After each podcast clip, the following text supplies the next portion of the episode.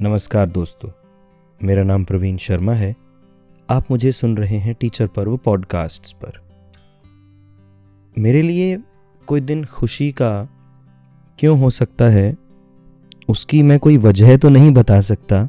हाँ किसी अपने से मिल लेना, कोई बहुत खूबसूरत सी जगह चले जाना, या कोई ऐसा दिन जो किसी मेरे अपने के लिए ख़ास हो, मेरे गुरु। श्री अनूप लाठर जी, जिन्हें मैं और मेरा पूरा कुनबा, जो जो परिवार है हम लोगों का, जो उनके बिगाड़े हुए या उनके शब्दों में कहूँ तो चाँद चाँद के तैयार किए हुए खुराफाती लोग हैं, हम सब उन लाठर सर कहते हैं उन्हें, सर। और शायद ये सर ना, हम सब के बीच में एक ऐसा पर्याय है कि अगर कोई ये कहता कि सर ने बोला है तो हमें पता होता, हमें पता है कि वो कौन से वाले सर हैं। मेरा उनका परिचय पता नहीं, पहले जन्म का रहा होगा, पहले का, कि मेरी किस्मत में था कि मैं सुधरूँगा, कुछ बनूँगा तो उनके ज़रिए ही लाठर सर से मुलाकात पता नहीं कब हुई होगी। या यूँ कहूँ कि वो पहली मुलाकात का तो नहीं पता, मगर जो याद आता है जो पहली सी, जो कागज़ों में लिखने वाली बात है ना, वो कुछ ऐसी है कि सौरभ आर्य सर जिनके ज़रिए मैं उन तक पहुँचा, उन्होंने मुझसे पूछा कि किसी इवेंट में स्टेज पे बोलने के लिए देशभक्ति की कविताएँ अगर तुम्हारे पास हैं या तुम नोट करके रख लो, कुछ काम आना है। तो ये दिसंबर 2005 की बात है। तो मैंने कहा, जी, ठीक है। मेरे बड़े प्यारे सीनियर हैं, उनकी तब भी बातें मानता था, अब भी बातें मानता हूँ। मुझे नहीं पता था क्या होने वाला है। फिर जनवरी में, शुरुआती से दिनों में वो मुझे कुरुक्षेत्र यूनिवर्सिटी में ही रहता था क्योंकि मैं पढ़ते हुए तब वो मुझे लेके गए D Y C A department of youth and cultural affairs युवा एवं सांस्कृतिक कार्यक्रम विभाग में। तो वहाँ पे वो ऑफ़िस था, खुले दरवाजे का, वहाँ पे हम आठ दस लोग होंगे। तो एक कोने से के सोफ़े पे मैं बैठ गया था। मुझे अब भी ध्यान है कि वो कौन से कोने में लगा हुआ सोफ़ा था। और सबने बातें की वहाँ पे अनूप सर आए और सबसे बातें ये हो रही थी कि वहाँ पे जो नेशनल यूथ फेस्टिवल हो रहा था एसोसिएशन ऑफ़ इंडियन यूनिवर्सिटीज़ का, उसमें स्टूडेंट्स की उस टीम ने स्टेज संभालना था। छोटी बात नहीं होती है। जहाँ पे प्रोफेसर्स बड़े टीचर्स इन लोगों के ज़िम्मे ही चीज़ें छोड़ दी जाती हैं या कहूँ ये बात मैं आज़ादी से लेकर कि कुंडलियाँ मार के कुछ लोग बैठे ही रहते हैं वो दौर बदल रहा था। उससे पहले नॉर्थ जोन हुआ था वहाँ पे, जिसमें मैं ऑडियंस की तरह गया था। मुझे ध्यान है ये तो कार्यक्रम देखते हुए। तब सौरभ सर और जो स्टूडेंट्स की टीम है, उसने कुछ एंकरिंग की थी। तो मुझे ये समझ में आया कि वो एक एक्सपेरिमेंट था जो कि कामयाब रहा और उसके बदले में उसका जो परिणाम था कि स्टूडेंट्स की टीम बना के उसी को स्टेज करने के लिए दिया जाना था। ये हिम्मत, ये शुरुआत, ये जज्बा और ये ज़िद लाठा सर की थी। तो जो टीचर्स थे हमारे, जिनकी ड्यूटी स्टेज पे यूनिवर्सिटी की तरफ़ से लगनी तो थी ही, वो पीछे थे और आगे की जो कमान थी, वो स्टूडेंट्स के पास थी। ऐसा मुझे नहीं लगता है, अब तो वैसे भी संभव नहीं है या पहले भी कि कहीं और से मैंने ये सुना हो कि सिर्फ़ स्टूडेंट्स के ज़िम्मे इतने बड़े आयोजन को छोड़ दिया गया हो। हाँ लॉजिस्टिक्स और जो वो चीज़ें हैं, देखिए, वो जो एडमिनिस्ट्रेटिव काम है, वो वाकई अधिकारी ही कर सकते हैं, मगर स्टेज पे बोलना, मंच पे बोलना। तो सौरभ आर्य सर, शिवानी मैम और गगन भैया, ये सब, पंकज सर, ये सब लोग जो मुझे याद आते हैं इन सब लोगों के साथ, जेडी सर का नाम भी मैं लूँ यहाँ पे, जयदीप चौहान।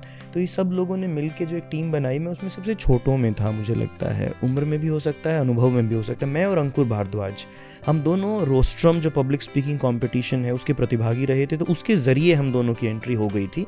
मुझे सौरभ सर जानते भी थे, थोड़ी सिफारिश वो भी थी, और हम रोस्ट्रम के विनर भी थे तो हम दोनों को मौका मिला था।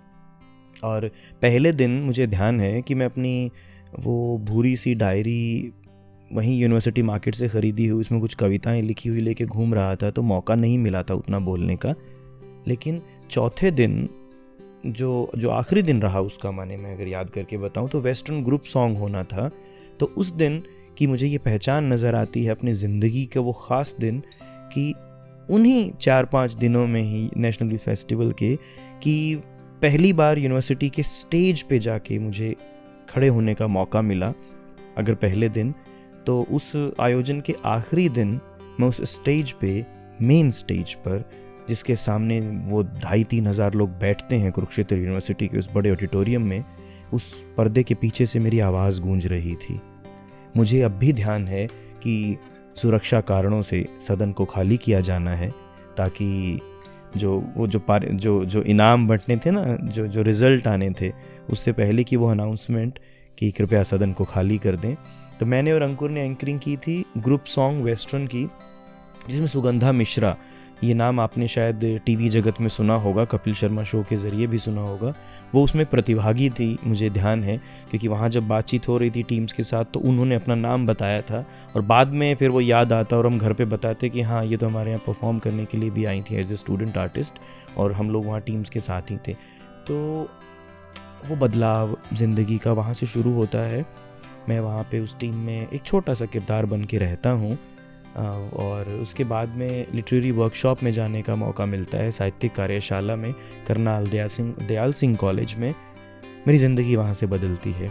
वहाँ से मैं, मुझे ध्यान है कि डॉक्टर नामवर सिंह, हिंदी आलोचना साहित्य जगत में जो उनका किरदार, जो उनका नाम, जो उनका कद है, बहुत ऊँचा है। वो चीफ गेस्ट उस वर्कशॉप में थे, उस कार्यशाला में थे। मैंने कविताएँ लिखने की शुरुआत या सीखने की शुरुआत वहाँ से की स्टेज पे बोलने की शुरुआतें वहाँ से हुई सब मेरी।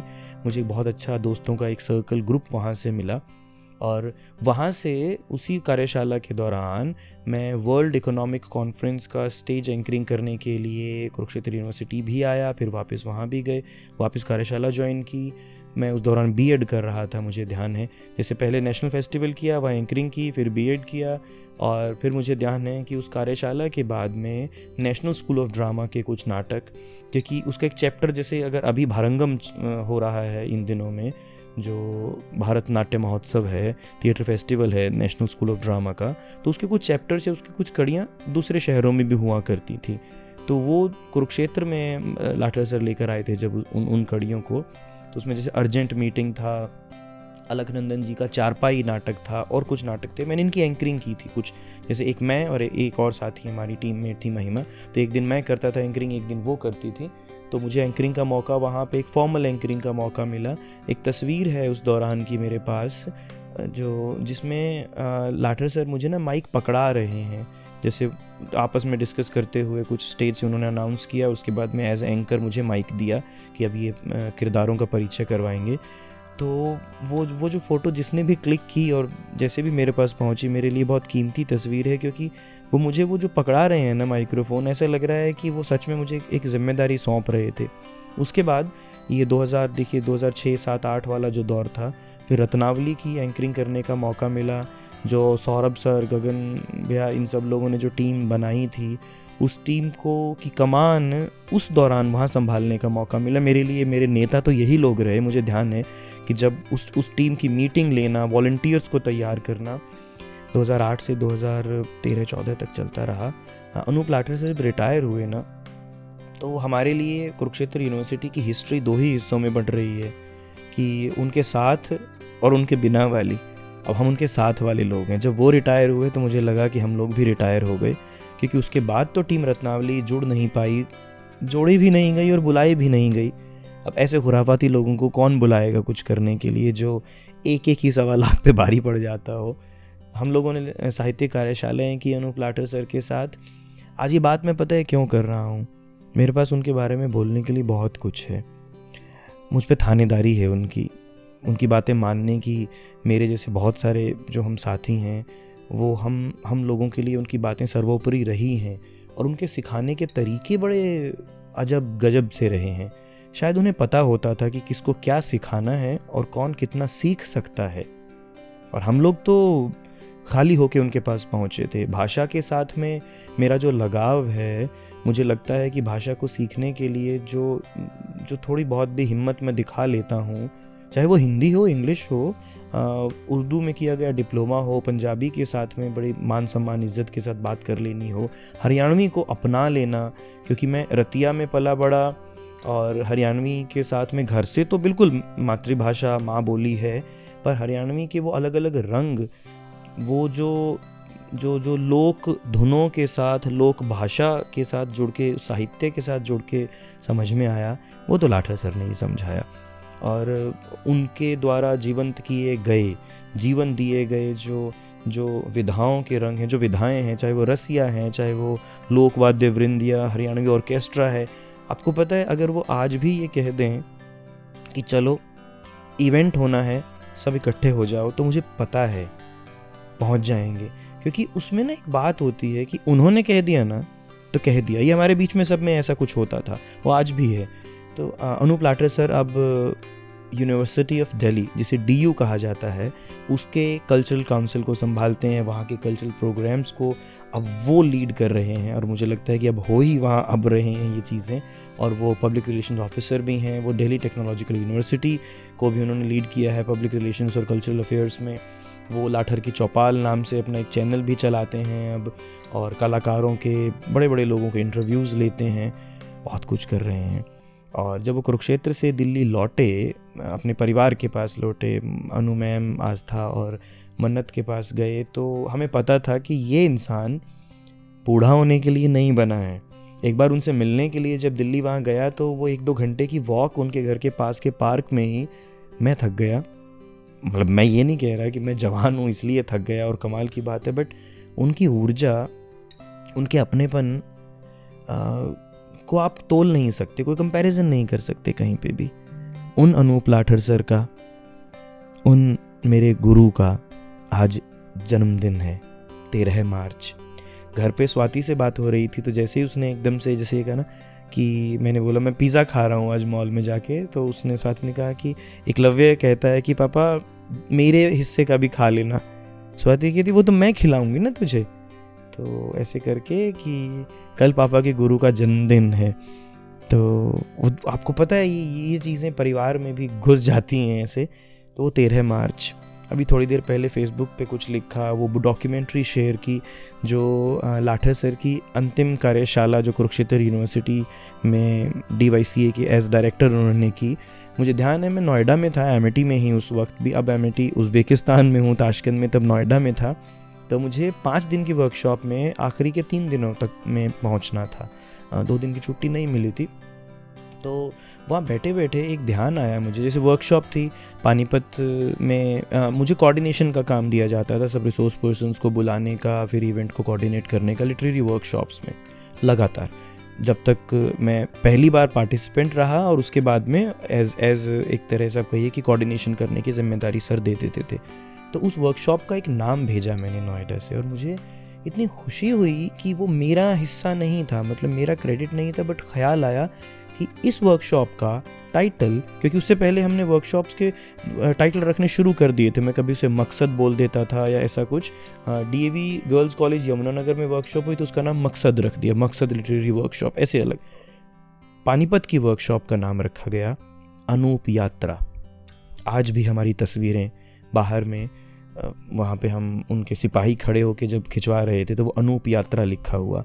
वो अनूप यात्रा, वो अनूठी यात्रा वहाँ पर जब हो रही थी तो रात भर जाग के गगन भैया ने, राहुल ने मिल के सौरभ सर ने मिल के इन्होंने एक डॉक्यूमेंट्री बनाई और अगले दिन ये डॉक्यूमेंट्री जब एडिट कर रहे थे दिन में तो मेरा ज़िम्मा था कि मैं पूरे दिन की कार्यशाला को चला के रखूँ और फिर ये होटल में जहाँ लगे हुए थे, वहाँ से उसको एडिट करके लाए और वहाँ पे इन्होंने उसको चलाया। और सर को नहीं पता था कि कुछ ऐसा होने वाला है। पानीपत में एसडी कॉलेज के उस ऑडिटोरियम में वो डॉक्यूमेंट्री चला के सर को बीच में बैठा के चारों तरफ़ हम चौकड़ी मार के बैठे और कम वक्तों ने, इन बड़ों ने मुझे ज़िम्मा दिया कि मुझे बोलना है।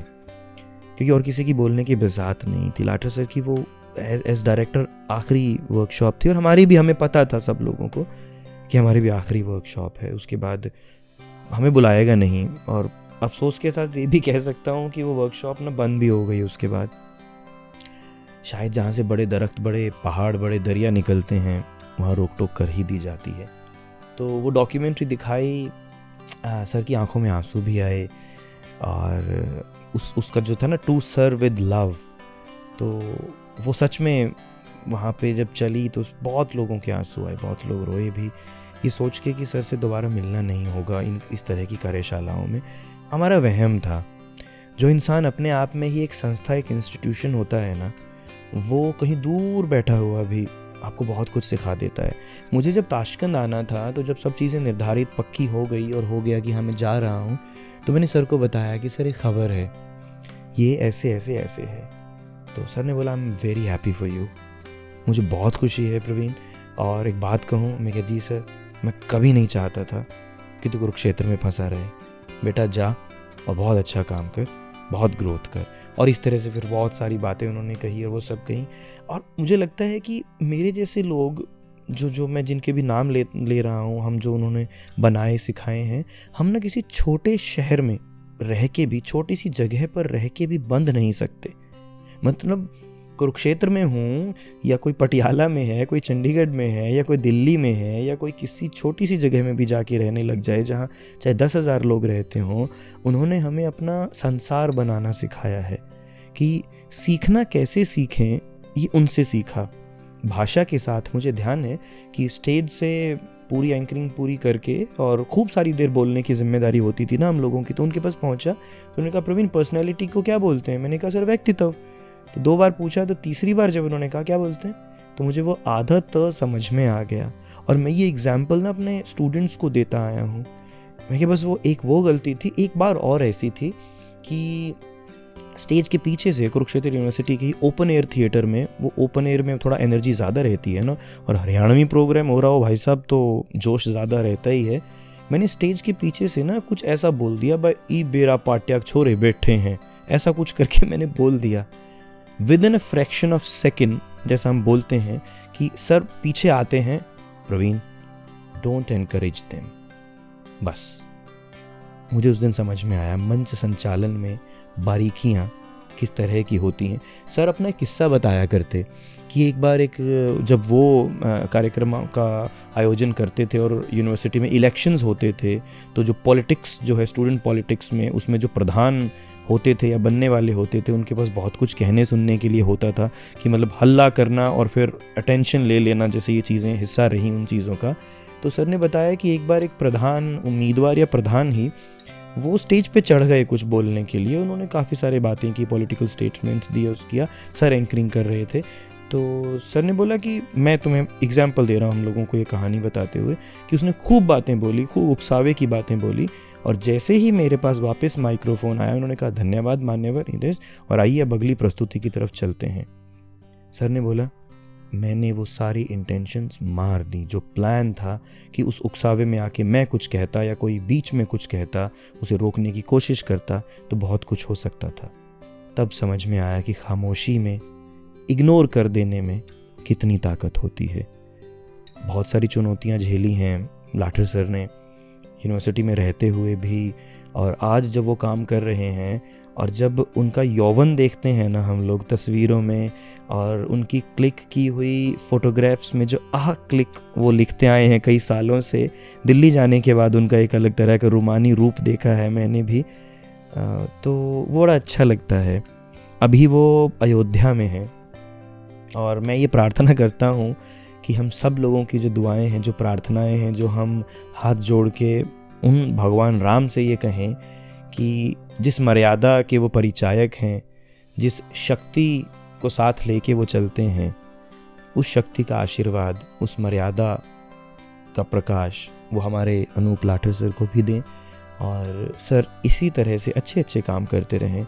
और हम जैसे एक गुरु अपने चेलों पे नाज करता है ना तो हमें, मुझे लगता है कि हमारे गुरु पे ही नाज रहेगा। और उसी नाज के अहम को मैं कहूँ सकारात्मक अहम को हम जीते रहेंगे और इसी धुन में इसी नशे में रहेंगे कि हमारा कुम्हार ऐसा है हमें बनाने वाला घड़ने वाला ऐसा है तो भैया हम तो थोड़ा वन प्लस वन होके चलेंगे ही। आ, मैं इसमें विनीत बंसल का नाम लेना भूल गया और वो भूला भी इसलिए कि मैंने ना उनके साथ वर्कशॉप्स अटेंड नहीं की थी।